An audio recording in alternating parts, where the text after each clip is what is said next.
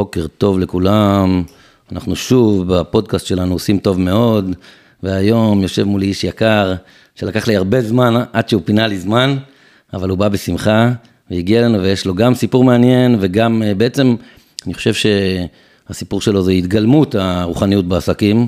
אני מת על זה, ואני גם, יש לי המון דברים שאני רוצה לשמוע, כי אני לא מכיר את הכל לכל הפרטים. אז ברוך הבא, רועי יצחקי.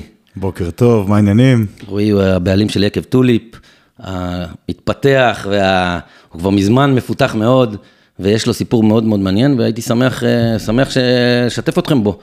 אז בוא, בוא נדבר קצת, מה קורה, תגיד. קודם כל כיף להיות אצלך, סוף כל סוף זה קרה, אה? כן, האמת, ממש, ממש כיף, וגם, והאמת זה ממש מרגש, כי, כי בסוף, הרבה פעמים, אה, אתה יודע, יש לך סיפור שרק אתה מכיר אותו, או שישבת עם מישהו ודיברת ושמעת, ואתה אומר, בוא'נה, אני חייבים לדעת על זה. אז בוא, בוא נדבר קצת עליך. יאללה. אה, הדוגמן, הדוגמן מהיקב. אז אני רועי יצחקי, בן 45, נולדתי וגדלתי את רוב שנות חיי ביישוב הכי פסטורלי אולי שיש בארץ, קריית טבעון. זה בצפון, אבל לא הצפון החור הזה שלא אה, קרוב לכלום. זה צפון מרכזי. זה צפון שאנחנו רבע שעה מחיפה, שעה מתל אביב, אז זה צפון אה, רגוע. אה, יש משהו מאוד מיוחד ביישוב הזה, שאנחנו, שגדלתי בו. האוכלוסייה שגרה שם, הערכים שגדלים עליהם שם, זה יישוב שנתן לי המון בעיצוב של מי שאני היום, וכנראה גם לאן שהגעתי בחיי. בדיוק היה דיון עם אשתי לפני כמה שבועות על, על איזה ילדות נתנו לילדים שלנו, מעצם זה שאנחנו גרים ביישוב קהילתי. אני גר בכוכב יאיר, והילדים שלי גדלים אחרת לגמרי ממה שאני גדלתי, ואני מסתכל על זה ואני אומר, זה ממש, אנחנו לפעמים לא יודעים להעריך את זה, ש, וזה ממש מרגש אותי לשמוע שמישהו אומר שהיישוב שבו הוא גדל, זה ייצב לו לו את האישיות בעצם. ממש, וגם זאת הסיבה שבסוף, אחרי כל הסיבוב של תל אביב, ואיזה מושב שגרתי וכולי וכולי, בסוף חזרתי לקריית טבעון, כי שם רציתי לגדל את הילדים שלי, על אותם ערכים שאני גדלתי, שעשו איתי הרבה טוב לאורך החיים. אז אני שם, חזרתי לטבעון, אני גר שם נשוי לאורלי, אבא לשלושה ילדים, יונתן בן 13, אביגיל בת 10 ואיתמר בן 5, שמות שורשיים. שמות של קריית טבעון. שורשיים אבל, כן, תנכיים, שורשיים, אחי, תודה, מאיפה, מאיפה באנו. כמו כולם, סיימתי י"ב, צבא, עשיתי חמש וחצי שנים בצבא, הייתי גם קצין בקבע כמה שנים. השתחררתי. איפה היית בצבא? עשית משהו בחיל האוויר? הייתי בחיל האוויר, הייתי מפקד מגדל פיקוח ברמת דוד. וואלה.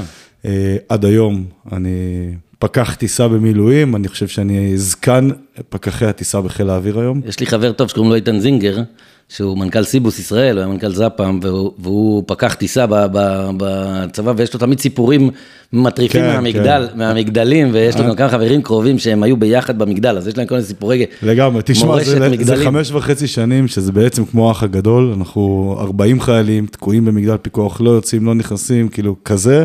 כל הזמן יושבים שם בפיקוח? כל הזמן שם, גם ישנים הם... שם, וחיים שם, ויש לנו מטבח, הכל שם, לא יוצאים משם. וואו. אז זה מייצר הרבה מאוד גם דינמיקות חברתיות, מעבר לזה שזה צבא, וצריך לנצח את המלחמה הבאה ולהתאמן וכולי, אבל זה מייצר גם הרבה מאוד דינמיקות סופר מעניינות חברתיות. יש דרמות אגב במגדל פיקוח? כאילו פתאום כולם, אתה יודע, הקפצה אמיתית כזאת? ברור, חווית ברור, את זה? ברור. מה, ספר מעניין. קודם כל, חוויתי את כל האירועים שהיו ב-25 שנים האחרונות, אז כשהייתי מילואימניק הוקפצתי בצו 8 כמובן. אז אתה יודע, נגיד מלחמת לבנון השנייה, מטס הפתיחה, זה היה שלושה ימים. כל מכה בום, ממריאים 50 מטוסים מהבסיס במכה אחת. וואו. מפציצים מלבנון, חוזרים 50 מטוסים במכה אחת, ואתה צריך לדאוג שכולם ימריאו בשלום, יחזרו בשלום, יעמדו במשימה שלהם. כן, אנחנו מרכז העצבים של הבסיס בעצם, אז כל הדברים המבצעיים עוברים דרכנו ומופעלים על ידינו. אז זה סופר מעניין. בכלל בחיל האוויר, אחד הדברים היפים בחיל האוויר, זה למרות שכאילו הטייסים, זה הטייסים, אין, כל בורג במערכת הוא מאוד, חיל האוויר יודעת לתת לכל אחד את ה... חשיבות של התפקיד שלו, ומכבדים נורא תפקידים שהם תפקידים שהם תומכי, נכון, תומכים נכון. את הדבר הזה. מה, ש, מה שבחיל הירוק זה לא, לא תמיד עובד. אגב, זה לא נושא שיחתנו, אבל אם כבר גלשנו קצת לצבא, חיל האוויר אה, ניצח בכל המלחמות, וכנראה גם ינצח ברוב המלחמות שיהיו לנו בעתיד. טפו טפו. לא רק בגלל שהטייסים שלנו, אתה יודע, הם הכי טובים בעולם. המטוסים שלנו, יש לה הרבה צבאות מטוסים לא פחות טובים משלנו. הצוות הטכני מנצח מלחמה. כי אם מטוס שלנו יודע לעשות נגיד חמישה סבבים ביממה, מטוס של מדינת אויב, לשעבר אויב, לא חושב, כמו מצרים, סוריה וכולי, יודע לעשות שני סבבים ביממה, אז גם אם יש להם פי שתיים מטוסים איתנו, אנחנו מוצאים יותר גיחות ביממה. אבל זה בגלל האנשים הטכניים, לא כי הטייס יותר טוב ולא כי יש לנו מדהים. פצצה יותר משוכללת. מדהים, מדהים. אז מדהים. תמיד שוכחים אותם, והם בסוף אה, גורם אה, לא, מכריע תמיד, אני תמיד במלחמות. מסתכל על זה, יש לי, יש לי, אה, יש לנו בן דוד שהוא מפקד טייסת F-35. והוא, והוא אה, אה, תמיד, אה, כשאתה שואל אותו דברים, הוא, הוא מספר, מה שהוא יכול לספר כמובן, הוא לא יורד לפרטים, אבל אתה יודע, זה ברור שהוא אה, מכיר את סוריה מצוין.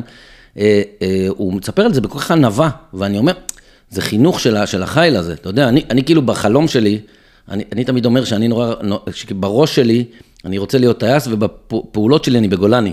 אז אתה יודע, זה, זה, זה, זה, זה תמיד נראה כזה בלתי ניתן להשגה, זה כזה נראה, זה באמת מורכב מאוד להטיס כזה דבר, ולשלוח קורס טיס וכולי, אבל, אבל אתה, אני, אני רואה את הטייסים שיוצאים, מי שאני מכיר לפחות, הם אנשים אה, אה, הם צנועים, לא פלצנים עם משקפי רייבנד. אני חושב שזה חלק מהמהות של החיל. אה, בסוף הם חוד החנית של החברה הישראלית וגם של הצבא כמובן. מצד שני, גם אותם צריכים לחנך לצניעות, כי גם הם לא חפים מטעויות. רוב הטעויות שקרו לצבאות ובעיקר לטייסים בעולם, זה חטא היוהרה. זה אלה שהתרברבו וחשבו שהם כל יכולים. יש וש- לנו מלחמה כזאת ב-73. בוודאי, אה, חטא היוהרה, אז מצד אחד הם מבינים שהם חוד החנית, מצד שני צריכים קצת לאזן אותם, כי גם הם לא חפים מטעויות, וטעות שלהם זה מוות של עצמם לפחות, ויכול להיות גם של אחרים. חד משמעית. ואם אם, אם הם הרסו משהו, זה רק כמה מאות מיליונים, לא משהו רציני. זה רע מאוד, כן, רע מאוד, רע כן, מאוד. אה, בקיצור, אז קצת גלשנו, אבל אה, הייתי חמש וחצי שנים בצבא, השתחררתי, הייתי מילואימניק, טיול אחרי צבא, כמו כולם, קצת דרום אמריקה, קצת ארה"ב, קצת פה, קצת שם. אה, חזרתי ארצה, הייתי כבר בן 30, אה, בן 25, התחלתי ללמוד באקדמיה, כלכלה ומנהל עסקים, ומהר מאוד, איפשהו בסוף הסמסטר הראשון של שנה א', הבנתי שאני רוצה גם אה, רק ללמוד זה על הכיפאק, אבל לי זה לא מספיק באדרנלין שלי, אתה מכיר אותי במעט שאנחנו מכירים. אתה יודע שאני על ספידים, אז היה לי רצון לעשות עסק שלי. אה, לא יודע כבר למה, בגיל האמת. 25. כן, האמת שידעתי את זה בגיל הרבה יותר צעיר, אתה יודע, ששואלים אה, נער מתבגר, מה אתה רוצה לעשות שתהיה גדול, וההוא רוצה להיות אה, מהנדס, וההוא רופא, וההוא כבאי, וההוא שוטר. אז כשאותי היו שואלים, הייתי אומר שאני לא יודע, אני רוצה אבל להיות עצמאי. עכשיו, לא גדלתי בבית של עצמאים. הרבה פעמים זה קורה כשאתה גדל, שאבא, אמא עצמאים, ואתה רואה מה הם עשו, מה הם הצליחו, אז אתה אומר, אני רוצה להיות כמותם. לא במקרה שלי, הם הצליחו כל אחד במה שהוא עשה, ואבא שלי ניהל חברה גדולה וכולי, אבל בסוף הם לא היו עצמאים. אה, ואני לא יודע מאיפה זה בא לי, אני כנראה בן אדם שקצת קשה לו עם תקרות זכוכית, ואני גם כנראה קצת בן אדם שאוהב ללכת קצת נגד הזרם. אני לא, לא בהכרח אוהב לעשות את הדברים המיינסטרימים, מה שכולם עושים, אלא לעשות את הדברים קצת שונה, בדרכי שלי, לטוב ולרע. אבל זה ש- זה שידעת את זה מגיל מאוד צעיר, זה, זה, כן. זה תופעה. יודע, מגיל בדיוק דיברתי עם ליהי לוטן, אגב, היא גם בת של טייס. והייתה פה בפרק פרק אה, הקודם, ודיברנו על זה שהחוויה של ילד שהוא גדל תחת עצמאים, כי הוא יכולה להיות או חיובית או שלילית. או שחווית הצלחות, ואז אתה אומר, אני גם רוצה להיות כזה, ראיתי את אבא שלי אה, מתפרנס בכבוד, וגם לפעמים בא. לישון צהריים בבית, ו- או שלקחו לך את ה... לקחו לך את, ה, את הדירה, ומאיזה עסק כזה, וזה נורא, אתה יודע שאני מקווה ש, שאשתי לא תכעס עליי, אבל אה, חמי, הוא היה איש עסקים מאוד מאוד מצליח בתחום הבנייה, והוא הוא עשה טעות, אגב, לא, לא טעות עסקית, הוא עשה עסקה עם, עם קבלן מאוד מאוד גדול, שהייתה אמורה להפוך אותו לאיש מאוד עשיר, והקבלן הזה פשט את הרגל ולקח אותו איתו ביחד, ו, ותמיד היא מספרת לי שהם הם שלוש אחיות, וכל אחד בגיל אחר, איך הם חוו את ה... את הפשיטת הזה. רגל הזאת, המשבר הזה, ואחותה הקטנה מספרת שכשהיא הייתה רוצה להביא חברים הביתה, אז היא הייתה שואלת אם היום יבואו אנשים שדופקים בדלת, אלה מההוצאה. לפועל, שלא יהיה לה בושות ליד החברים שלה. אתה וואלה. יודע, זה זה, אז חוויה כזאת, זו חוויה קשה. זה, זה, זה אנשים כאלה נורא, לי למשל, אגב, אחד הדברים המרכזיים שאני מקדש, זה להגשים לאשתי את כל החלומות הכלכליים, אין לה הרבה כאלה, כי היא מאוד צנועה, אבל את כל החלומות הכלכליים שלה, שלא תתעסק בשום דבר שקשור לכסף, שלא תחווה שוב פעם חוויה של חוסר. כמו שהיה בילדות. כאילו- ממש, ממש, למרות שברוך השם, מהמם. ו- וגם רוחנית, אגב, האישה פותחת את השפע לגבר. האישה, כשהגבר הוא בטוב עם אשתו, עם בת הזוג שלו, שהוא איתה הוא התחתן, אה, אז ה- השפע שלו פתוח. מה שסוגר את השפע זה, זה הגבר מוריד את השפע, אבל האישה פותחת אותו. אה, אני יכול להגיד לך שגם במקרה שלי, אה, אני התחתנתי פעם אה, על נישואים והתגרשנו בלי ילדים, וכשהזוגיות הייתה נכונה עם אשתי הנוכחית, אורלי, אה, גם לי זה פתח, לא ידעתי לקרוא לזה אולי שפע, אבל כן. זה פתח לי הרבה מאוד דברים, גם בעולם העסקי שלי, זאת אומרת, נתן לי איזושהי אה, רוח גבית כזאת מאוד מאוד חזקה, שדחפה אותי קדימה לטוס, ו... וזה אי אפשר לקחת ממנה את זה, זה. מפחיד להיות עצמאי, ו- ולהיות עצמאי שיש לך בת זוג שאומרת, לך על זה, אני מאחוריך, זה, זה, זה אחלה פוליסת ביטוח, אפילו אם זה לא מצליח. נכון, וגם יש לזה מחירים בבית, אתה יודע, אנחנו הרבה פעמים, אה, גם בשעות העבודה, אני נעדר מהבית יותר מרוב החברים שאני מכיר, שגם עובדים במקצועות טובים ונחשבים, ו... כן. אבל אני עדיין הרבה פחות בבית, אני הרבה יותר מוטרד, גם כשאני בבית אני הרבה יותר מוטרד, אז גם כשאני משחק בערב עם הילדים קצת, אז אתה לא, ב- לא תמיד שם על 100 עם הילדים, עם לא. הקשב שהם צריכים, ועם ה... יש לזה מחירים מהצד השני, יש לזה, אתה יודע, בסוף כל אחד אה, צריך ללכת עם האמת שלו, וזה זה בעיניי המפתח. כן, אבל אבל יש שם מקום של איזון, אולי נדבר עליו אחר כך, אבל בעולם של עצמאי חייב, בהתחלה הוא לא יודע את זה, אף עצמאי לא יודע את זה בהתחלה, כי הוא בעצם מקים את ה baby שלו, וזה גם נורא נורא מלחיץ, העצמאות יש בה הרבה בדידות. נכון. בסוף אתה כאילו, אתה צריך לקבל את ההחלטה, ואתה גם, לא, טוב, אני יכול להרים טלפון לרועי, שהוא בפוזיציה כמוני בעסק שלו, ולהגיד לו, אחי, תשמע, בואנה, אני מודאג וזה, אבל בסוף, אני צריך לקבל את ההחלטה לבד, רועי לא יכול להגיד לי מה אני אגיד מחר בבוקר למנהל פיתוח שלי, שהשפה שלהם לקוח גדול, נכון. זה, אין מה לעשות, אז... אבל ככל שהעסק אה, צובר אה, ניסיון, אפשר להכניס איזון בדבר הזה. נכון, לא- היום לא- אני הרבה יותר מאוזן מלפני חמש שנים, שאני הייתי יותר מאוזן מלפני עשר שנים. כן, ברור. נכון. גם, גם אני חושב שזה חלק מתהליך התבגרות שלנו כעצמאים או כאנשי עסקים. יש איזשהו תהליך התבגרות, אתה יודע גם לקחת את הדברים יותר בפרופורציה, ואתה יודע שאם היום רע, מחר יהיה יותר טוב, הכל בסדר, כאילו, אתה יודע. וכבר עברנו את זה, וזה כבר היה, אתה יודע, יש לי, יש לי פה, מי שמנהל לי את כל, ה, את כל המחלקת פיתוח, הוא, הוא עובד איתי 14 שנה. והרבה פעמים אני נלחץ, בחודש מסוים אני אומר לו, יוסי, בוא נע, תראה מה קורה במחזור ירד, וזה, הוא אומר, כל שנה, באותו חודש, אתה אומר לי את אותו משפט, חודש הבא זה יעלה כמו כל שנה. בדיוק. והוא צודק, אגב, בדרך כלל. אז הנה, אתה רואה, הבדידות היא לא מאה. כן, יש לך את לא האנשים מאה. שהולכים איתך נכון, הרבה נכון, שנים, גם נכון. אצלי זה ככה בעסק. נכון. אז רגע, אז, אז טיול, חזרת, לימודים. ידעת שאתה רוצה להיות עצמאי. סוף הסמסטר הראשון אה, של שנה א', החלטתי שאני רוצה לעשות עסק. האמת שהייתה לי התלבטות בין לעשות אה, סושי גורמה לאירועים, זה 20 שנה אחורה, סושי רק התחיל בארץ, אני באתי מאמריקה, ראיתי איך זה תפס שם, אמרתי, יאללה, לא צריך להמציא את הגלגל, מה כן. שיצליח שם יצליח גם פה כנראה. אה, והתלבטתי בין לעשות סושי לבין אה, להקים יקב, להתחיל לייצר יין. יחי ההבדל הקטן. כן, שמיים וארץ לגמרי. אה, לשמחתי הרבה, המשפחה שלי, שכולם אה, פריקים של יין, אה, נתנו לי רוח גבית ודחיפה, ברור, בוא נעשה יקב, זה פנטזיה משפחתית גם כזה הייתה, יאללה, כולנו אוהבים יין. 25, בואנה, זה צריך ביצים? כן, כן, כן. אז אה, לשמחתי, את ההורים שלי שמאוד מאוד מאוד תמכו בדבר הזה, ונתנו לי את כל הביטחון, ובכלל, ההורים שלי חינכו אותי להרבה הרבה מאוד אה, של אה, ביטחון עצמי.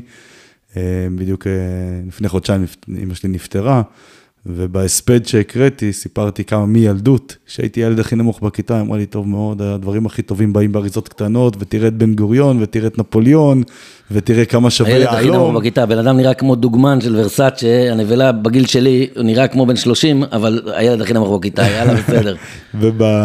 וכשהייתי בא עם שיניים עקומות בגיל אה, teenager כזה, אז היא אמרה לי, איזה שיניים עקומות? השיניים שלך, כל שן זה פנינה.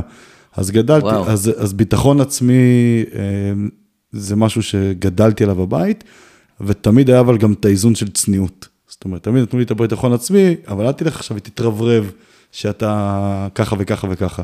תמיד תשמור על צניעות, אל תהיה, לא show off ולא בטיח, אה, וזה אימא שלי, זיכרונה לברכה. וואו. כן, היא מהממת. אתה- מבין ש... ש- אפרופו קודם כל משתתף בצערך, אה, אבל, אבל אני אומר ש, שבסוף, תראה מה האדם משאיר אחריו. בסוף הרי אימא שלך היא בך. ברור. זאת אומרת, בס- בסוף, העבודה שהאדם בא לעשות, בעולם יש לו כמה תפקידים, אבל הילדים שלנו זה ממש, בצלמנו. בצלמנו, וזה התעודת, או התעודת עניות שלנו, או התעודת הצלחה המטורפת שלנו. כי ילד, אני תמיד טוען שאם שכפלת את הילדים, אם שכפלת את עצמך בילדים שלך, זה כישלון. הילדים הם חייבים להיות מודל משודרג. נכון. וכל פעם שאני רואה את הילדים שלי שהם מודל משודרג ממני, אז אתה גאה. אני עף, לפעמים אני, אתה יודע, לא נעים לי להרים להם, אני, אני אומר, זה, זה ממש, אני ממש גאה, ו, ולא רק זה, אני גם חושב שחלק מהדברים, זה, זה, רוב הדברים, זה לא ממני. זה גם שילוב שלי ושל אשתי, וגם זה רוחני. עצם זה, ש, עצם זה ש, שפתאום אתה רואה שילד פורס כנפיים, כל מה שצריך לעשות זה לאפשר לו. זה, זה מרגש אותי ממש, כל פעם. אז. אז, ו- אז וזה חוץ מלאפשר לו, זה גם לאפשר לו להאמין בעצמו. חד משמעית. וזה בעיניי אחד הדברים המאוד חזקים שאימא שלי גרמה לי, ואני מנסה גם לגרום לו אותו דבר לילדים שלי. קודם כל, תאמינו בעצמכם. ואתה טוב בזה, וההוא טוב בזה, ואת טובה בזה, הכל טוב. אבל תאמינו בעצמכם, ותלכו עם זה עד הסוף. מדהים. אה, בקיצור, אז כן, אז לקחתי, החלטתי ללכת על יין. אז בגיל 25 החלטת שאתה מקים יקב? כן. ואז מה, איך מתחילים? מתחילים נורא פשוט, לוקחים חתיכת נייר, כותבים בכותרת תוכנית עסקית, בינינו, אין לזה שום קשר לתוכנית עסקית. אתה חושב שאחרי סמסטר אחד של לימודי כלכלה, אז אתה כבר יודע מה זה תוכנית עסקית, כמובן שלא, אבל לא חשוב, קראתי איזה תוכנית עסקית, ורשמתי קודם כל מטרות. אוקיי, מקים יקב, מה המטרה? מה אתה רוצה להשיג בזה? אז המטרה הראשונה הייתה שאני הולך לעשות יינות באיכות הכי גבוהה שאפשר לעשות בארץ ישראל. אוקיי? וואו. אז יש לזה אמרה, עד היום, עד, אגב, עד היום שלושת המטרות האלה איתי, ואני זוכר אותן ומדבר אותן, ו- וכל העובדים שלי מכירים אותן. אה, איכות היא המגדלור שלנו. כל מקום שיש החלטה, אם יש השפעה על איכות ה- היין. עצמו, תמיד הולכים על הקצה, על הכי טוב שיש, על הטופ. המטרה השנייה, עולם היין הוא עולם, אה, אולי הענף הכי מסורתי, התעשייה הכי מסורתית שקיימת, 6,000-7,000 שנה מייצרים יין בעולם, זה התחיל אגב באזור שלנו. יש ויכוח כזה אם זה התחיל פה, או באיראן, פרס של אז כאילו, או בגיאורגיה. וואו, כן. יין, יין לא התחיל בטוסקנה. לא, הרבה הרבה אחרי התחיל, בקוט- או הגיע הגיע לטוסקנה, לטוסקנה. אבל הוא התחיל פה, ארץ ישראל, טורקיה, גיאורגיה, עד פרס. איפשהו על הקו הזה, זה התחיל, אבל בכל מקרה ההבדל ביניהם הוא מאות שנים ספורות, אז אנחנו כנראה המקום, אם לא הראשון, אז בין השלושה היינו, הראשונים. היינו צומת, כל דרך, דרך כן, התבלינים, דרך כן, הבשמים וכולי, כן, זה, זה כן. כנראה כל שגם יין. מסחר היין היה פה, יש עדויות לזה אינסופיות, גתות, לכו לכל ואדי ליד הבית שלכם, יש גת תמצאו, עתיקה. גת עתיקה, כן, היו פה הרבה מאוד גתות. אה, אז, וגם באירופה, שזה הרבה שנים אחרי, כשאתה הולך לאירופה ואתה מבקר ביקבים, אז אתה רואה טירה יפהפייה כזאת, ומסביבה הרבה מאוד כרמים, וכשאתה נכנס, מספרים לך שזה יקב בין 400 שנה, בין 700 שנה, בין 1,000 שנה, שעובר מדור לדור לדור לדור, וזו אותה חלקה שעושים את אותו יין. אני לא ירשתי יקב, ואין לי מסורת משפחתית של עשיית יין, אז יש לי את האפשרות לעשות מה שבא לי, וגם קודם אמרתי לך, אני בן אדם שבדרך כלל הולך קצת נגד הזרם. אמ, אז המטרה השנייה הייתה לעשות יינות שהם לא רק מיינסטרים, לא מה שכולם עושים, עוד קברנה, עוד מרלו, עוד שרדונה, כולם עושים. בואו נעשה דברים קצת יותר אה, ייחודיים, שונים, אחרים. אתה אומר דברים ייחודיים, זה בעצם זנים אחרים של ענבים? זה גם או שיטות... תרכובות אחרות? זה גם, בהחלט, זה גם אה, כרמים או זנים שלא לא עשו מהם יין, בלנדים שלא עשו מהם, כמו שאתה אמרת, גם שיטות גידול אחרות של ענבים. כל דבר כזה משפיע על האיכות ועל הטעם של היין? כן, כן, כן. וגם שיטות ייצור אחרות שאף אחד לא ייצר בשיטה שאנחנו מייצרים בכל מיני עינות שלנו. אבל אתה, אתה בן 25, לא משנה, זה מטרה. לא, בסדר, אבל מה זה שיטות? מאיפה אתה יודע לעשות? יודע כלום. אה, אתה לא יודע כלום. לא אתה, יודע כלום. אתה זורק, בעצם לקחת את כל מה שהיה לך בכל, בפנטזיה ושפכת את זה על הנייר. נכון, וכתבתי כותרת תוכנית עסקית. בסדר. מטרה מספר 3 הייתה שזה יהיה עסק שיתרום לקהילה. אנחנו מדברים על שנת 2003, 20 שנה בדיוק, כן? זה בגיל 25. כן. לא היה אף, אף עסק כזה בישראל, שאתה יודע, שבאג'נדה שלו, מטרה מספר שלוש בתוכנית ה- האם הגדולה, אה, לתרום לקהילה. לא ידעתי לקרוא לזה אז עסק חברתי, היום אני יודע להגיד את זה. אני, אני לא מבין. אתה בן 25, אני חוזר על זה פעם רביעית. אתה, אתה יודע, לומד באוניברסיטה שנה ראשונה. אתה רוצה ל... יש לך פנטזיה, שאני, את זה אני יכול להתחבר לזה, אתה יודע, טוב, בסדר, עכשיו אתה אומר, טוב, אני רוצה הכי איכותי, יאללה, בסדר. אני עושה שיטות חדשות, אפילו שאני לא יודע, סחטיין, בן אדם שאפתן. ו... מאיפה, למה לעשות למען הקהילה? בגיל, מי בגיל 25 חושב לעשות למען הקהילה? אני אגיד לך, זו שאלה ששואלים אותי לא מעט. אה, תמיד חושבים, רגע, מה, יש לך מישהו במשפחה עם צרכים מיוחדים? כן, לא, אין לי. אה, הניסיון התחיל לי דווקא בצבא. כשקיבלתי דרגות קצונה ונהייתי מפקד המגדל פיקוח, פתאום, יום בהיר אחד, יש לך איזה 40-50 חיילים שאתה אחראי עליהם. ההורים שלהם נותנים לך אותם לשלוש שנים, ויש לך אחריות פתאום. אה, ואז בא לי איזה רעיון לעשות אה, עם החיילים תרומה לקהילה. עכשיו, זה היה ב-99-2000, אוקיי? באתי למפקד שלי, שהיה סגן אלוף, טייס קרב, איש רציני. אמרתי לו, תקשיב, אני רוצה לקחת את החיילים ליום התנדבות בקהילה. הוא על הכיסא מנהלים שלו יושב ואומר לי, תגיד, נפלת על השכל? אתה לא מבין שזה עובד הפוך, הקהילה תורמת לצבא, אז היו את הדודות שמחלקות בצמתים אוכל, ושי לחייל ביום העצמאות, והרבה אינטראקציה שהקהילה תורמת לחיילים ולצבא. ואז אמרתי לו משפט שאיתו היה לו קשה כבר להתמודד, אמרתי לו, אני חושב שהורים נותנים את הילדים שלנו לשלוש שנים, קודם כל אנחנו צריכים להיות, לגרום להם להיות מקצוענים ולנצח את המלחמה הבאה, חד משמעית.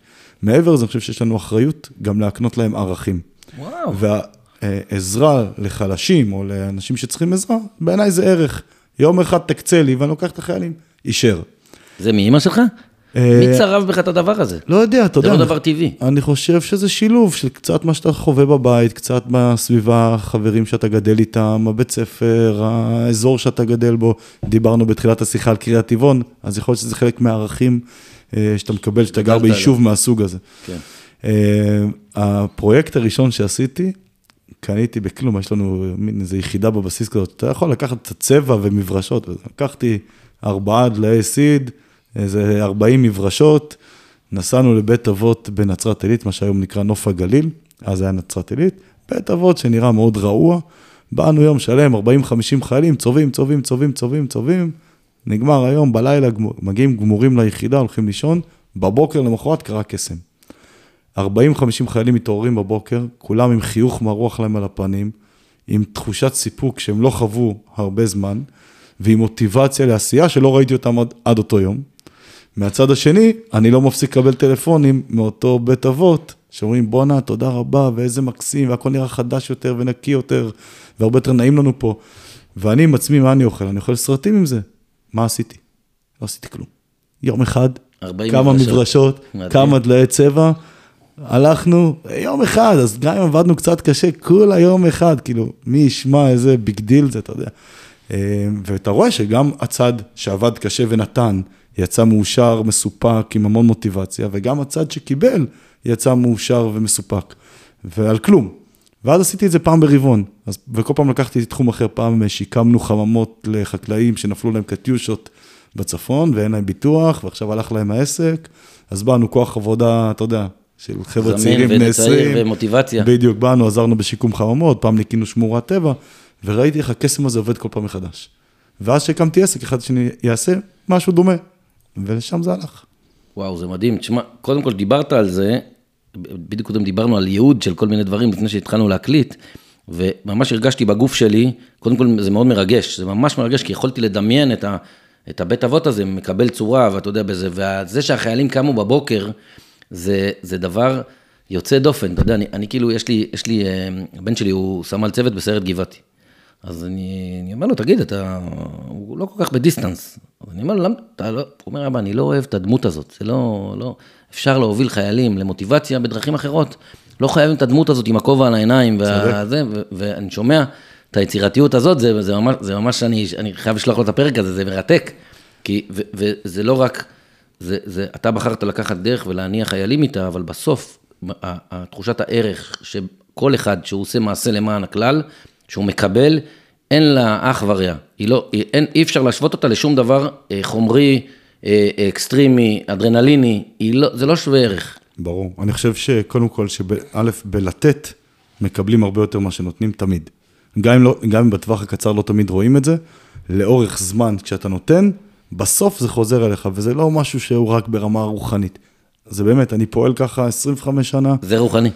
נכון, אבל זה לא רק ברמה הרוחנית. בסוף יש אנשים טובים, שאתה באמת גם נותן, וכשאתה היום אחרי זה צריך, אז אתה מקבל מהם גם. אבל זאת הרוחניות. בסוף נכון. העולם, אתה יודע, הייתי בתערוכה של, של אנו, היית באנו, בתערוכה על, על, לא. על, העם היהודי, יש בבית התפוצות, בית, בית התפוצות בתל אביב, בתוך אוניברסיטת תל אביב, אה, תערוכה על העם היהודי. ואחד ה... יש בה תערוכה שהשקיעו בה מיליונים, אחת התערוכות הכי יפות בעולם שאני הייתי בה עד היום, אבל אחד הדברים הכי יפים שיש בה, יש בה, אה, ש, שזה זה, אגב אה, אה, איזשהו מונומנט זניח, אבל אני עפתי עליו, יש שם כמו מסך טאץ' כזה, שאתה יכול לראות, אתה לוחץ נגיד על הבנקאים, זה רק על העם היהודי, אז אתה לוחץ בנקאים היהודים, אתה רואה נקודת אור בברזיל, נקודת אור בניו יורק, נקודת אור בתל אביב, נקודת אור, אחר כך אתה לוחץ על הכוכבי בידור, אתה רואה נקודת אור פה, נקודת אור פה, אחר כך אתה, ו- וככה זה הולך לכל מיני מקצועות, שופטים, ו- ואז כשאתה לוחץ על הכל, בעצם רואים מלא מלא מלא מלא נקודות על הגלובוס, שמחוברות בסיבים של אור, אחת לשנייה. הבן של השופט הוא שחקן אצל הבת של הזה, שנתנה לבן שלה, שהוא אה, אה, חבר כנסת, שהוא בן של, הכל מחובר אחד לשני. אז בסוף, אם אני נותן, שולח לעולם טוב, והטוב הזה חוזר אליי, אין דבר יותר רוחני מזה. בזה אני מסכים איתך. אה, זהו, אז רשמתי את הדבר הזה, ובאמת שרשמתי בתוכנית העסקית את אה, מטרה מספר 3, לעשות, לתרום לקהילה, ככה קראתי לזה, אז אה, לא ידעתי מה אני הולך לעשות עם הדבר. כמה שבועות אחרי זה פתאום בא לי הרעיון, אנחנו, קריית, בתוך קריית טבעון יושב כפר.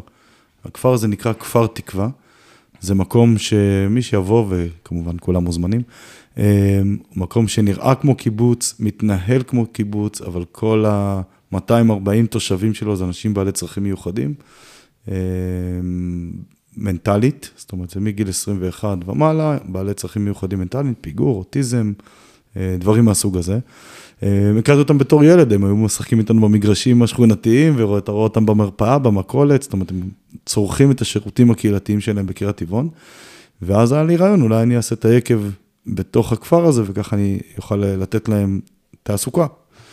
וקבעתי פגישה עם מנהל הכפר דאז, שהיה לפני 20 שנה, ואמרתי לו, טוב, בטח תזרוק אותי מהמדרגות, אבל יש לי איזה רעיון לעשות פה יקב ולתת תעסוקה לחבר'ה.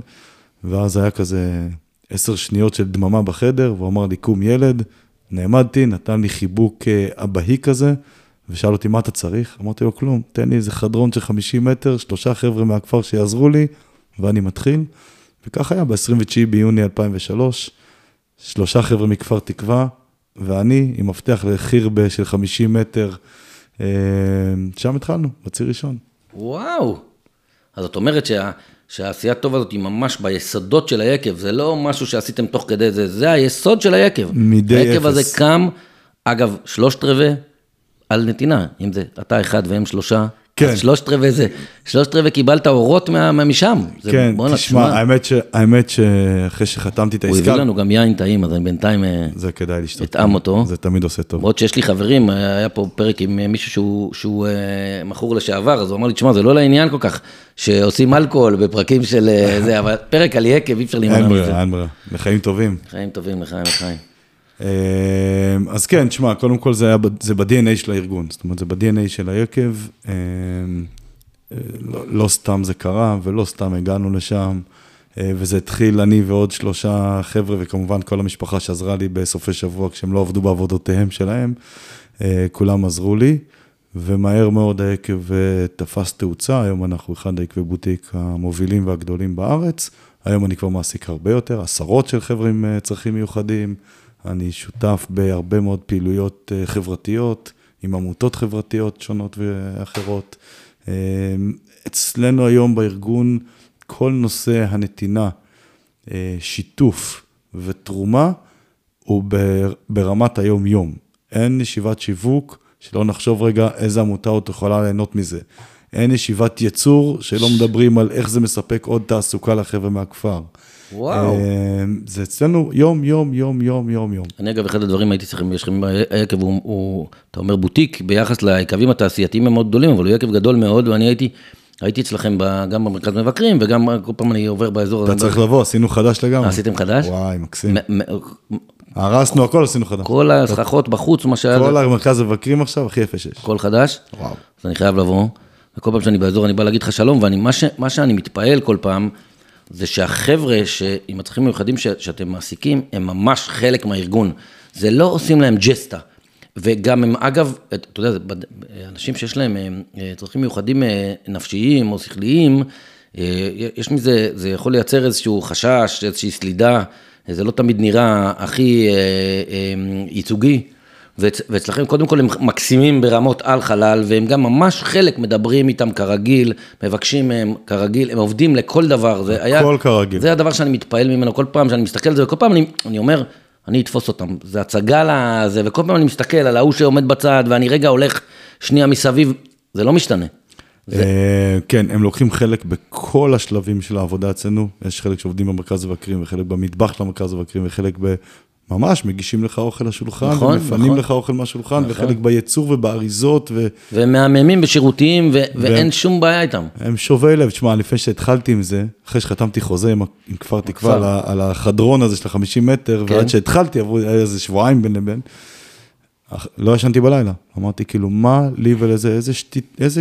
איזה שטות עשיתי. שטות, הכנסתי את עצמי, אתה יודע, עכשיו, מה אני יודע להתמודד, ואני לא יודע איך זה נראה בכלל, לא יודע איך מדברים עם בן אדם עם צרכים מיוחדים. אה, לקח לי 30 שניות. זה, הם, כמו שלך לקח, הם שובי לב.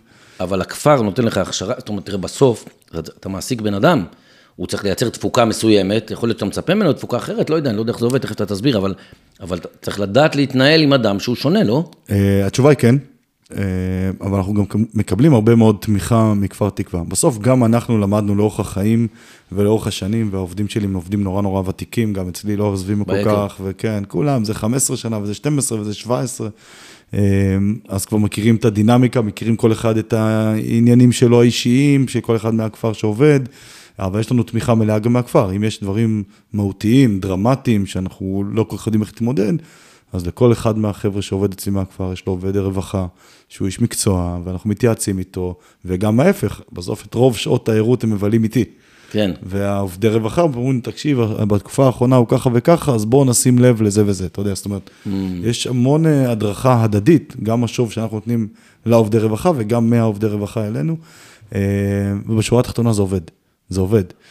ושאלת קודם על עניין התפוקה ופריון וכלכליות. כן. זו שאלה טריקית.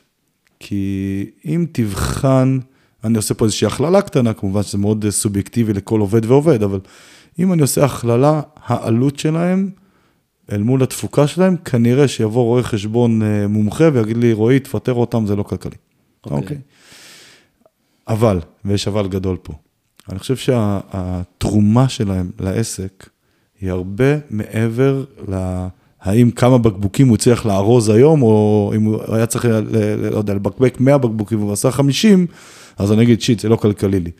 מה התרומה שלהם? תשמע, אנחנו בעידן שכל מי שהולך לעבוד, לא משנה מה המקצוע שלך, מהנדס, איש שיווק, איש מכירות, אתה הולך לעבוד, א', אתה צריך להביא פרנסה הביתה, ב', אתה רוצה להגשים את הקריירה שלך, מה שלמדת או מה שאתה רוצה להתמחות בו בחיים שלך.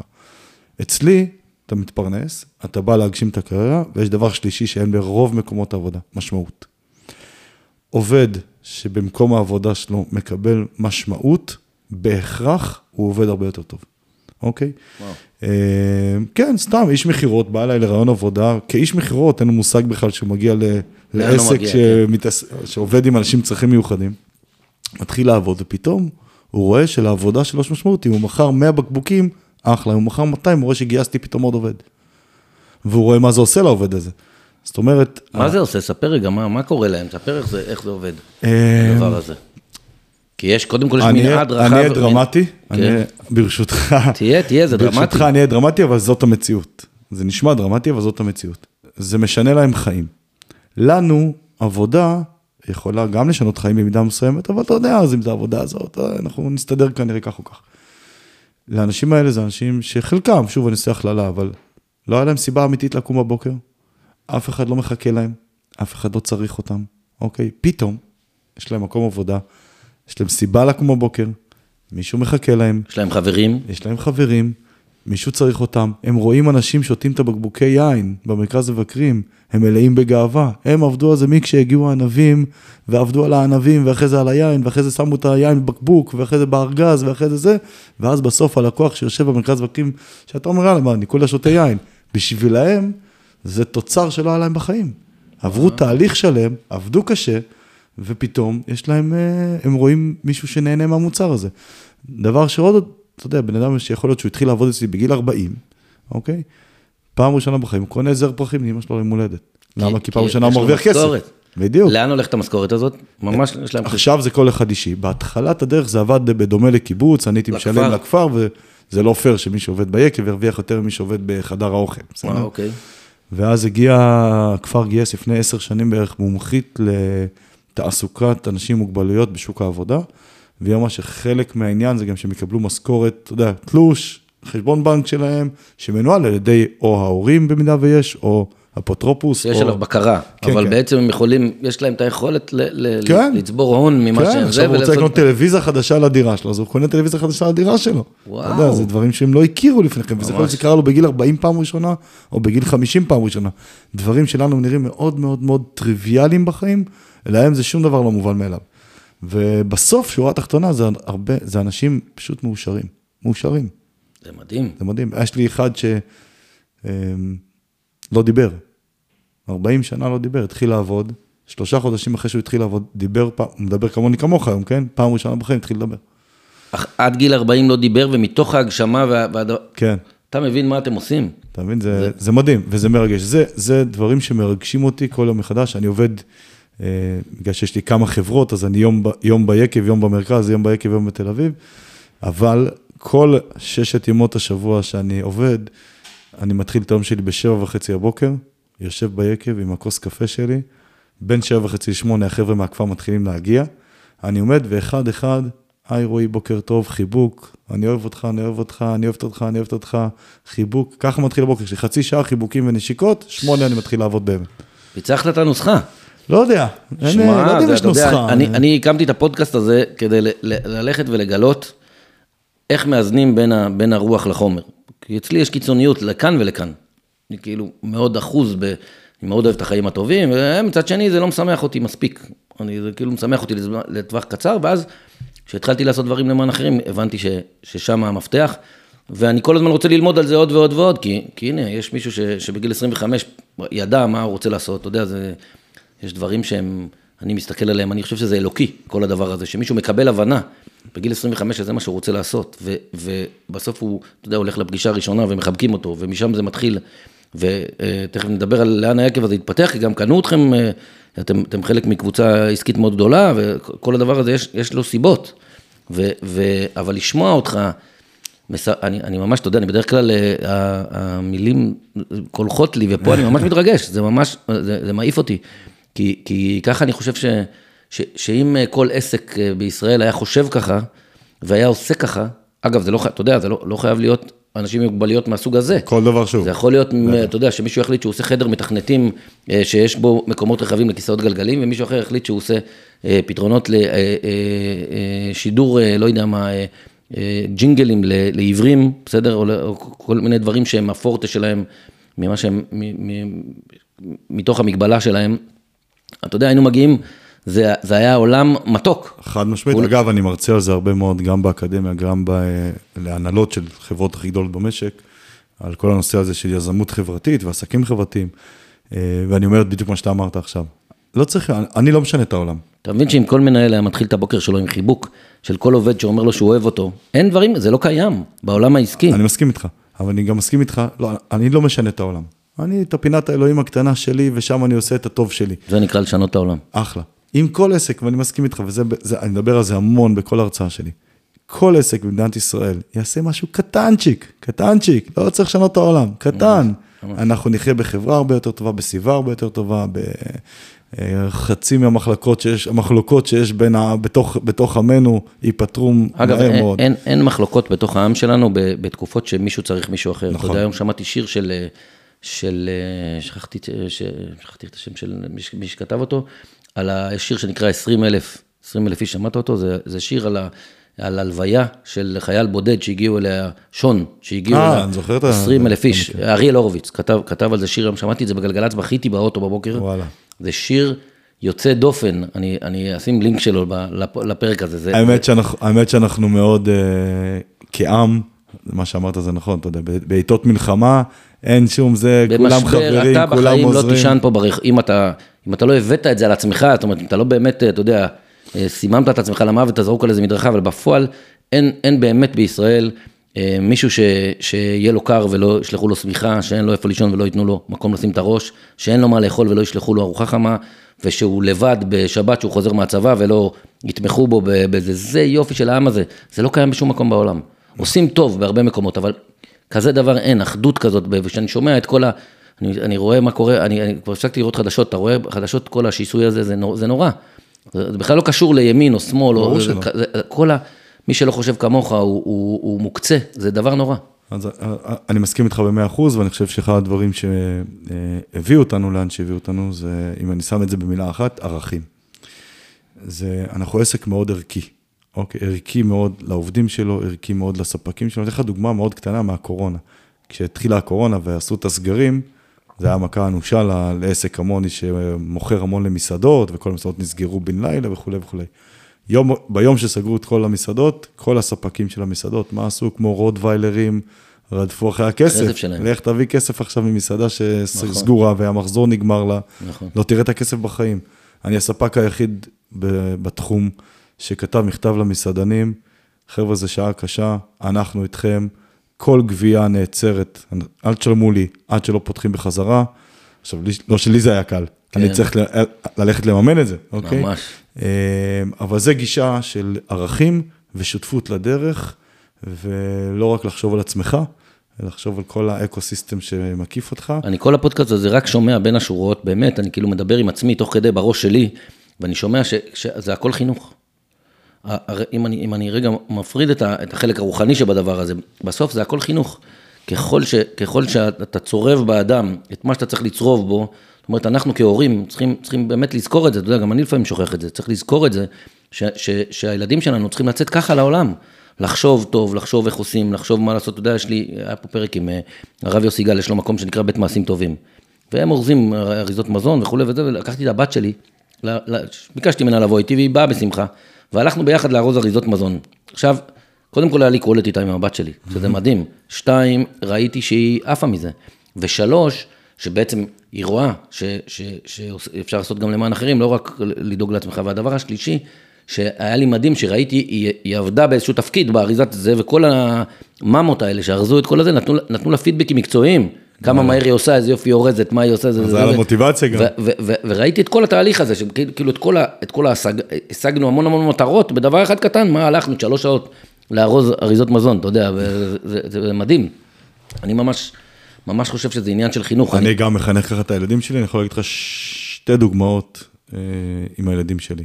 אחד, ליל סדר, אני תמיד אה, כמה חבר'ה מהכפר שעוד כבר אין להם משפחות וכאלה, כבר מבוגרים, מעובדים, שאלה שעובדים אצלי, כן. אז בליל סדר הם איתי אה, בשולחן הסדר כל, כל שנה.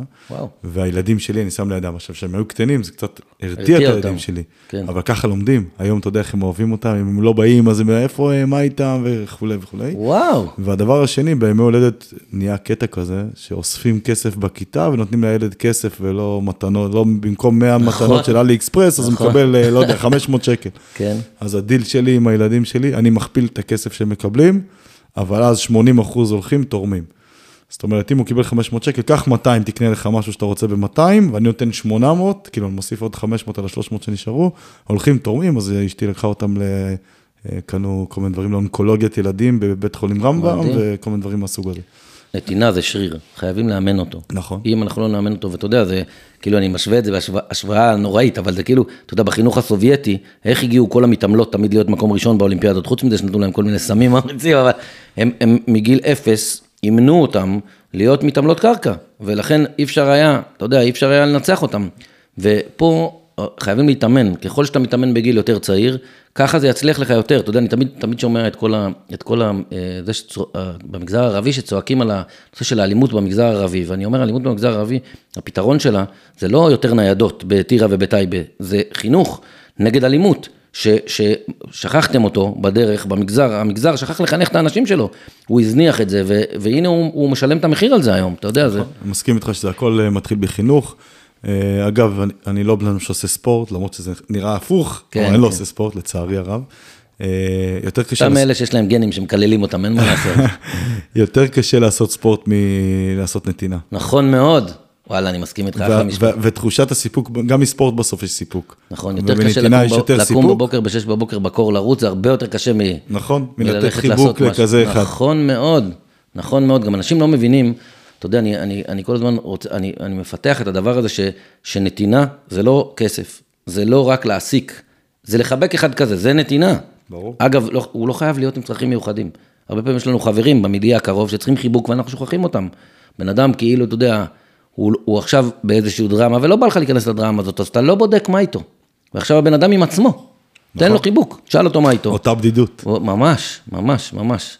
וואו, מעניין. אה, אז רגע, בוא נמשיך רגע את האבולוציה של היקב. נמשיך, שזה, בקיצור, אה, מייצרים בציר. ראשון 2003, 7,000 בקבוקים, אה, לשמחתי היו כמה משוגעים שהיו מוכנים לשתות את היין הזה, ואפילו אהבו ורצו עוד ועוד, כן, אה, וככה יקב טוליפ גדל לו עד לכדי, בציר האחרון שנגמר לפני חודשיים, סיימנו אותו עם ייצור של 430 אלף בקבוקים. וואו, מוכרים בארץ, מוכרים בעוד 12 מדינות בעולם. אה, יש לנו בקבוצה כבר כמה חברות, עוד חברת יבוא יין ועוד חברה, עכשיו עשיתי, הקמתי חברה של יין בפחיות, לא יודע אם יצא לך לראות את זה. אז יש לנו גם. חברה של יין, אנחנו מוכרים יין בפחיות, אה, שזה בכל הסופרים עכשיו, כזה. ראיתי את זה בפראג עכשיו, אני לא יודע אם זה שלכם, אבל לא, ראיתי לא, יין בפחיות. אנחנו בפראג עוד לא, אנחנו מתחילים ביוון, מתחילים בווייטנאם, בישראל, כל מיני כזה. אה, עוד פרויקט שהלכנו עליו, השותף שלי ואני, זה על אה, חוות יין בגולן. אה, אנחנו... מה זה אומר חוות יין בגולן? קנינו שטח אה, ענק, 300 דונם, זה גדול. חקלאי. אה, לא, הוא גם חקלאי. אה, תדמיין טוסקנה רגע, שים לך בדיסקט של המוח רגע טוסקנה. אני נכנס לאוטו, שלח לי ווייז, נקודה. 300 דונם, הכל מרוצף כרמים כזה, בין הכרמים יהיו יחידות אירוח, ויהיה מסעדה, ובר, וואו. מקום לאירועים, מקום להופעות, אה, מין אזור תיירות יין. זה חוות תיירות יין כזה. טוסקנה מקומית. טוסקנה אמיתית. וואו, אה, וואו, וואו, וואו. ודודי, דו- תעשה לי שם משהו כשר בחייתק. אתה חייב לבוא, אתה חייב. אבל כשר. אבל ייקח, ייקח עוד זמן, רק אה, עלינו על השטח עכשיו, אז ייקח עוד זמן. בסדר. אה, ודודי, השותף שלי ואני, הלכנו על זה הרבה מטעמי ציונות. דודי וייסמן. דודי וייסמן. איך נהייתם שותפים? הנה, זה גם מתחבר לנושא של הפודקאסט. יקב קטנצ'יק עם ילד בן 25, אז הוא כבר לא היה בן 25, שנהיית שותף שלו. דודי אבל- נכנס כשאני הייתי בן 37, זה היה לפני שמונה וחצי שנים. אה, הרים לי טלפון, הוא במשך שנתיים חיפש להשקיע ביקב, והציעו לו כל יקב בארץ, מהכי גדולים ועד הכי קטנים. והוא התקשר אליי ואמר לי, תשמע, אני רוצה שניפגש, אני מחפש הרבה זמן להשקיע ביקב, וטוליפ אה, נראה, נראה לי היקב שאני אשמח להשקיע בו. בוא ניפגש. סתם ככה, טלפון out of nowhere? Out of לא nowhere. הכנה מוקדמת, לא אתה שלחת שליחים, לא כלום. כלום, התקשר. אמרתי לו, דודי, הזמנת אותי לפגישה, אני כמובן אבוא. אני רק אומר מראש שלא יהיה לנו לא נעים, הסיכוי שנעשה עסק ביחד שואף לאפס. כי? כי פנו, כי זה עסק נורא סקסי לאנשים עשירים, ופנו אליי, באמת, עשירי ישראל פנו אליי, כולם רצו להיכנס שותפים בשביל הדאווינים, בשביל השואו אוף, בשביל להראות לחברים שיש להם שיש יקב, לחלק יין למי שבא להם לחלק יין, יש כזה, זה, זה עסק שיש בו הרבה שופוני למי שמחפש שופוני. ואותי זה בדיוק, לי זה בדיוק הפוך. אבל יש- מה, לא לא היה לך פיתוי כלכלי לתת למישהו לשים כמה לירות שיבוא לעשות דאווין עם החברים שלו, אבל להגדיל לך את העסק? לא, כי אני הולך עם הערכים שלי. כל וואו. צומת שהייתה לי ב-20 שנות קריירה שלי, ואני אגע, יש לי עוד צומת על הכשרות, תזכיר לי, אני אספר לך סיפור. אוקיי. אה, אז. הנה אנחנו חוזרים לערכים כל הזמן. ברור, ברור. תשמע, עכשיו אני, לא נעים, אתה יודע, אם הייתי יודע שאתה כזה ערכי, הייתי אולי מטפח את החברות שלנו יותר. אוקיי. בקיצור, אז- הגעתי מדהים. לפגישה עם דודי וייסמן, כן. יחסית באתי לפגישה מרושל, איזה טישרט פשוטה, כזה אמרת סניקר. כאילו בסדר, אני עושה לו כבוד, אבל אה, יש גבול. תקשיב, ישבנו שעתיים אצלו במשרד, ודיברנו על אהבת הארץ, דיברנו על צבא, ודיברנו על תרומה לקהילה. וואו. דודי הוא אחד הפילנטרופים, הוא עושה את זה בשקט ולא כותבים את זה ולא יודעים את זה, אבל הוא אחד הפילנטרופים הכי גדולים שיש היום במדינת ישראל. אה, כבר לא היום, שנים. גם באישי הוא תורם בלי סוף, וגם מכל החברות שהוא מחזיק הוא תורם בלי סוף. אה, ואחרי שעתיים של שיחה, שלא דיברנו מילה על העסק, ולא דיברנו מילה על כסף, כן? אה, אמרתי דודי, וואלה, בוא נדבר. וככה דיברנו, ובסוף עשינו עסקה. אגב, הוא לא רצה לקנות שליטה, ואני אמרתי לו, 50-50. אם מתחתנים, מתחתנים עד הסוף. אז דודי קנה 50% מהקבוצה, ויחד המשכנו לפתח את כל העסק. הוא השותף הכי מדהים שיכולתי אה, לחלום עליו. אה, והוא שותף מדהים לא כי עשינו עוד מיליון שקל או הרווחנו פחות מיליון שקל. אוקיי, עסקית אומרים שהוא לא איש קל. הוא איש מדהים. וואו. הוא איש מדהים, והוא איש עם הלב הכי גדול שהכרתי. איזה כיף לשמוע. שני, אני יכול להגיד לך, כפר תקווה עצמו, בזכות זה שדודי נכנס שותף איתי ביקב בכלל, לא קשור לכלום. אה, דודי גייס לכפר לדעתי קרוב לעשרה מיליון שקל עד היום. וואו. אה, לפיתוח הכפר, לעשות כן. בתים חדשים, ועשה להם פינת חי יפהפייה, ותורם להם, עכשיו הוא עובד על מרפאה, לחדש להם את המרפאה בכפר. איזה יופי. אה, הוא איש מדהים, איש מדהים, וגם עסקית, הוא מפרגן והוא נותן לי, ואנחנו רצים יחד. כנראה שיש סיבה טובה. לא, באמת, שמע, זה- אני- אני- אני- תראה, אני- אני מאוד סקרן, הפרקים שאני עושה פה, כל פעם אני שומע מהם דברים חדשים, אבל הפרק הזה, משום מה, אני ממש, אני מתרגש פעם שמינית. יש לי בשבילך סיפור על. כשרות. יאללה, ספר. בא לך? בטח. כי אני מכיר אותך, אני יודע שזה ייגע- בך. כן, כן. אה, 2003 הקמתי את העסק, תוכנית עסקית, וראיתי שאני מקדים את התוכנית העסקית. זאת אומרת, אני גדל מהר יותר ממה שצפיתי שאני אגדל. מה שתכננת בצטלה. בדיוק, מה שתכננתי בצטלה. אה, ואז ב-2006, העסק היה כבר בן שלוש, החלטתי שאני צריך, רוצה להפוך אותו לכשר, כי הוא התח- התחלתי כעקב לא כשר. כן. התקשרתי לרבנות הראשית, שלום, אני רועי, יקב טוליפ, אני, יש לי יקב לא כשר, שאני רוצה להפוך לכשר. אמרו לי, אין שום בעיה, נשלח לך את הרב האזורי, שהוא יסביר לך מה צריך. קבעתי איתו פגישה לעוד חודש נניח. בין לבין הכנתי שיעורי בית. הלכתי ולמדתי מה צריך לעשות בשביל שיקב יהיה כשר. בגדול צריכים שלושה דברים. הענבים צריכים להיות כשרים, ו-99.9% מהענבים. שגדלים בארץ פה הם כשרים. החומרים שמשתמשים בייצור יין, כמו שמרים של התסיסה וכולי, צריכים להיות כשרים. גם במקרה הזה, 95% מהחומרים שמשתמשים פה בייצור יין כשרים בשביל היקבים הגדולים, אתה יודע, כן. כרמל, בנימינה, ברקן, כל אלה. והדבר השלישי, זה שכל מי שעובד בייצור, קרי, נוגע בחבית, במיכל, חייב להיות יהודי. יהודי שומר שומר שבת, שבת. ומצוות, בדיוק. וואו, וואו. הגיע הרב לפגישה. אמרתי לו, כבוד הרב, עשיתי שיעורי בית. כל הכרמים שלי כשרים, אין בעיה. כל החומרים שאני משתמש בהם כשרים, אין בעיה. לגבי העובדים, אמרתי לו, אני אין בעיה, אני לא אגע ביין. אבל אתה רואה את החבר'ה פה, והראיתי לו את החבר'ה מכפר תקווה, שעובדים אצלי ביקב. אתה רואה אותם, זה אנשים עם צרכים מיוחדים, זה כל עולמם, זו הסיבה העיקרית שיש להם לקום בבוקר. בוא נמצא את הדרך אה, להעסיק אותם ולקבל את תעודת הכשרות. לצערי הרב לא חשב אפילו למאית שנייה, ותשובתו המיידית הייתה, רועי, זה נורא פשוט, אתה מפטר אותם, מעסיק דתיים במקומם ואתה מקבל תעודת כשרות. 20 שנה אני הבעלים של היקב, עוברים ביקב סדר גודל של 2,000 אנשים בחודש, תעשה, תתחיל לעשות את המכפלות, 20 ומשהו אלף בשנה, כפול 20 שנה, חצי מיליון אנשים עברו ביקב, בן אדם אחד בחיי זרקתי מהיקב, זה הוא. וואו. לא בגלל התשובה, כמו על זה שאפילו לא טרח אה, לחשוב. אם אני הייתי הרב שמגיע, הייתי אומר, תשמע רועי, יש פה סוגיה מעניינת, אני מבין את המצווה שאתה עושה, אני צריך לראות איך זה מתיישב לי עם ההלכה. בסוף זה בד"ץ, אז מה? כן, תכף אני אתן לך את הסוף, אה. חכה. נו, רגע, אה, נלחצתי. לא, לא, לא. אה, זרקתי אותו מהיקב והתחלתי, ניהלתי מלחמת חורמה. אין רב בכיר בארץ וגם חלק בחו"ל שלא דפקתי על דלתו.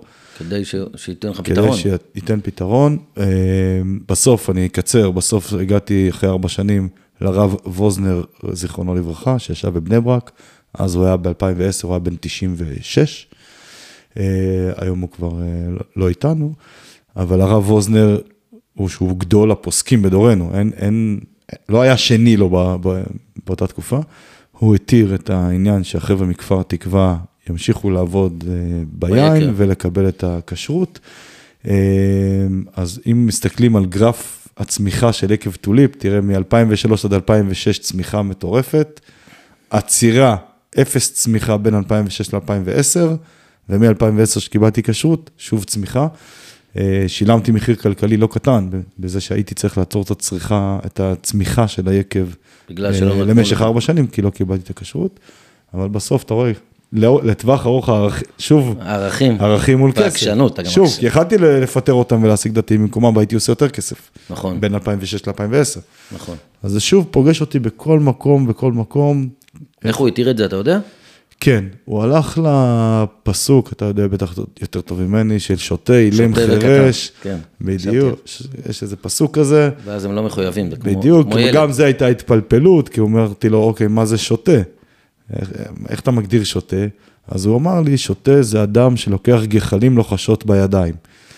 עכשיו, החבר'ה שעובדים אצלי, אמנם הם צרכים מיוחדים, אבל הם, אם, אם לא אני אגיד להם לקחת גחלים כן. לוחשות בידיים, הם לא ייקחו גחלים לוחשות נכון. בידיים. אז היה כמה פעמים הלוך חזור, הלוך חזור כזה. איך מגדירים אותם? אבל מה שאהבתי בזה, תראה, שהוא בא פתוח, גם הרב שלקח אותי יד ביד אל הרב ווזנר, הרב אה, אה, אהרון חסקל, הרב חסקל בא אליי לעקב, ראה את זה והתחיל לבכות. וואו. בוכה, בן אדם מבוגר, בן 60 ומשהו, כן. אה, מתחיל לבכות. ואני שואל את הרב, כבוד הרב חסקל, למה אתה בוכה? הוא אומר, אני בוכה משתי סיבות. קודם כל, והכי חשוב, מרגש אותי לראות מה אתה עושה פה. הוא ראה את זה בעיניים. דבר שני, הוא אומר, אני גם מבין את הדילמה ההלכתית שיש לי, אז זה גם גורם לי לבכות. וואו. אבל, הוא, הוא אמר לי, ויאמר לזכותו, אני לוקח אותך איתי יד ביד, עד שנמצא את הפתרון. אני לא עוזב את היד שלך עד שאנחנו מוצאים את הפתרון. רב גדול, החוכמה היא להתיר, לא לאסור. אתה יודע, הרב עובדיה למשל, הרבה יותר קל לאסור. לאסור כולם יכולים. להגיד זה אסור ובזה זה נגמר. הרב עובדיה, מציגים אותו בתקשורת כמו איזה עיראקי חשוך שנותן סטירות לזה, בסדר, אתה יודע, זה, זה אפשר לשים פרוג'קטור, אבל הרב עובדיה, אחד הדברים שמדברים עליו, כל מי שמבין טיפה אה, הלכה, זה שהוא התיר דברים שלא חשבו שניתן להתיר. אבל הוא לא, הוא לא מתיר כי הוא חשב שהוא פשוט מצא את הצידוק, זה הגאונות של רב גדול, הגאונות שלו, היא לדעת להיות יצירתי ולמצוא את הצידוק שמאפשר את הדבר הזה ועדיין לא לפגוע בכשרות של היקב, עם זה שהאנשים האלה צריכים לעבוד, יש, יש כל כך הרבה סוגיות הלכתיות שצריך להתלבט בהן, אתה יודע, זה, זה לא נגמר. ו, ו, והחוכמה היא להתיר, לא, לא, לא, לא להגיד לא כל אחד יודע. נכון, ואני יכול להגיד לך שגם הרב חסקל, שעד היום הוא חברים טובים בגלל אותו דבר. אין לנו שום קשר עסקי כבר הרבה כן. מאוד שנים, אבל בגלל הדבר הזה נשארנו ידידים טובים, כל חג אנחנו מתקשרים לברך אחד את השני, וקבענו גם להיפגש בקרוב. Uh, הרב חסקל, שהוא איש חרדי, כן. הוא, הוא מסוג האנשים שמחברים בין חילונים לחרדים. ולא מפרידים. בדיוק. נכון. נורא קל להפריד. זה אותו דבר כמו בהלכה. לחבר זה החוכמה, להפריד כל אחד יודע. בדיוק. תזכור. והוא בא והוא חושב והוא יצירתי, והוא מבין את הצד השני, הוא לא אומר שאנחנו אידיוטים, כמו שאני לא אומר שהוא אידיוט, אתה יודע, זאת אומרת, יש אה, הערכה הדדית, ועם אנשים כמו, הוא בן אדם שאני יכול להיות חבר טוב מאוד שלו, כי הוא כזה. מדהים, מדהים. אז, אז, אז אתה מבין, מ-7,000 בקבוקים, 430 אלף בקבוקים, זה, זה בלתי נתפס. בעיניי זה, אין, אין רוחניות גדולה מזאת. זה, בסוף, אני, אני תמיד טוען, אתה יודע, הוויכוח של, של, בעולם העסקי, בגלל שהכל מדיד, אתה כל הזמן על האקסלים, אתה כל הזמן על התוכנת הנהלת חשבונות, אתה כל הזמן על ה... על ה... בודק את התוצאות שלך, אתה כל הזמן... אז כאילו זה נותן לך איזושהי אשליה שזה, שזה, שאתה, אתה אחראי על התוצאה. ואני טוען שאנחנו אחראים רק על הדרך. בסוף התוצאה היא תוצאה רוחנית, פרנסה מאת השם. אם אתה עושה עבודה טובה, רוחנית, אז אתה, אתה קוצר עליה את הפירות. וגם הפירות, הפירות, אגב, אני, אתה יודע, אחד, אחד הדברים שהכי מרגשים אותי פה זה שבעיניי, לשבת בבוקר ולחבק 20 אנשים, זה שווה מיליארדים. אין לזה ערך כספי, זאת אומרת, זה לא... זה שהיקב הוא גדל ואתה מתפרנס ממנו בכבוד, ומאז עשית עוד עסקים ואתה חי מזה אה, בצורה מכובדת ונהנה ממה שאתה עושה, זה על הכיפאק, אבל אני לא חושב שיש מחיר. אתה יודע, אני, אני ממש מקנא בזה קנאת סופרים, אתה יודע, להתחיל את הבוקר בשמונה בבוקר, ש-20 עובדים מחבקים אותך ואומרים לך שהם אוהבים אותך, אין לזה אח ורע, זה מדהים. אה, אגב, הסיפוק הכי גדול שלי מהעבודה, זה לא אם אה, עכשיו עשיתי עוד מיליון שקל או פחות מיליון שקל, העובדים שלי. גם העובדים הרגילים, עזוב רגע את החבר'ה מכפר תקווה, שזה נורא קל כן. ללכת למקום הזה. כן. שטוב שבא עובד, רג... עובד רגיל שלי, ההנהלה אצלי, ואנשי מכירות, ואנשי שיווק, ואנשי כן. ייצור, שהם באים עם חיוך בבוקר והולכים עם חיוך בערב, זה שווה לי יותר מכל כסף שאני עושה. תגיד, יש קשיים גם, עם, גם בסיפור הזה? כאילו, מלא. זה... כן? מלא. וצריך להחזיק את עצמך, כאילו, אתה יכול להתפוצץ עליהם, אתה יודע, עושים לך נזק בייצור, יש לך... שזה, או שאתה יודע לבחור כבר את האנשים הנכונים, ושהם כבר... אנחנו גם יודעים, יש לי גם צוות שיודע לנהל את הדבר הזה, כן. אבל כן, קורים נזקים, אני מאוד סלחן איתם. אין, אה, אני לא יכול להתעצבן עליהם. כן. כי, אתה יודע, זה, אה, זה, הם כאילו אנשים מבוגרים, אבל עם נשמות של ילדים. נכון. אז יש גבול, אז אתה יכול לצעוק על ילד שלך, כי אתה רוצה לחנך אותו, אז אתה נכון. צועק עליו. פה אני לא מחנך אותם. נכון. אבל, אז אני לא, לא. אני תמיד אומר שאתה צועק על הילד שלך, אתה צריך לצעוק עליו מבחוץ, כי מבפנים אתה צריך לאהוב אותו. אתה יכול, אתה יכול לצעוק על הילד שלך כדי להעמיד לו גבול, אבל בפנים אתה לא יכול לצעוק עליו. זאת אומרת, אתה, אתה, אני אוהב אותם כאילו הם הילדים שלי, אתה יודע, הם באמת, ילד, הם, הם באמת כמו ילדים שלי, הם גם, הם, הם נאמנים, הם איתי כל כך הרבה שנים, שכבר גם, גם מבחינת זמן הם כמו ילדים שלי. מדהים, מדהים, מדהים, מרגש ביותר. טוב, תשמע, אנחנו, אנחנו, הייתי יושב פה עוד שעתיים, אבל נגמר לנו הזמן. אה, אז בדרך כלל, אגב, בסוף כל פרק אני שואל את המרואיין שלי, איזה מעשה טוב הוא רוצה לקחת על עצמו. רק אתה עושה את זה מהבוקר עד הערב, אז מה, נוסיף לך עכשיו עוד אחד? אני יכול לתת לך, אני יכול מחר בבוקר לתת חיבוק בשמך. יאללה, בכיף, אני מתאים לי, זה מעשה... אתה יודע מה המעשה טוב שאני עושה? אתה בא אליי איזה יום ביחד לשבת איתי בבוקר שם נותנים חיבוקים. שמונה וחצי בבוקר עושים חיבוקים, בשמחה רבה. שמחה רבה. אז קודם כל, המון המון תודה על זה שבאת אלינו. אתה, אני אומר לך, זה אחד הפרקים שאני באופן אישי הכי מתרגש מהם. בגלל ה...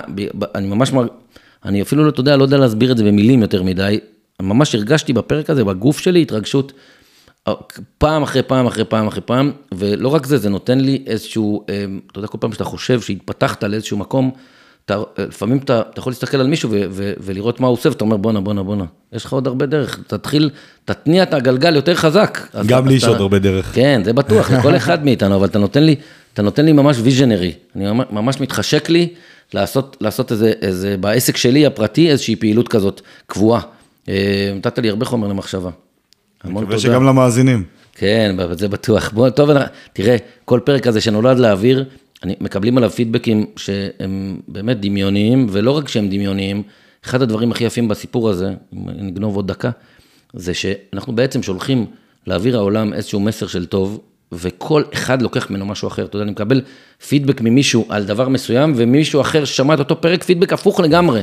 אז אנחנו שולחים את זה לעולם, לא עורכים את זה, לא מתקנים את זה, לא מייפייפים את זה, לא שמים על זה מסקרות, שולחים את זה ככה כמו שזה, ווואלה, מי, ש, מי, ש, מי שזה עושה לו טוב, אז ש, שירגיש עם זה טוב, ושאתם קונים יין מעולה של יקב טוליפ, אז תדעו שאת היין הזה, השורשים שלו, שלושת רבעי מההקמה של הדבר הזה, עושים אנשים, אנשים עם צרכים מיוחדים, וגם יש פה יין מעולה, הוא לא, הוא לא, זה לא פוגע באיכות של היין בכלל. אז המון תודה רועי היקר, אוהב תודה אותך, לך. תודה כיף- רבה. כיף היה להתארח.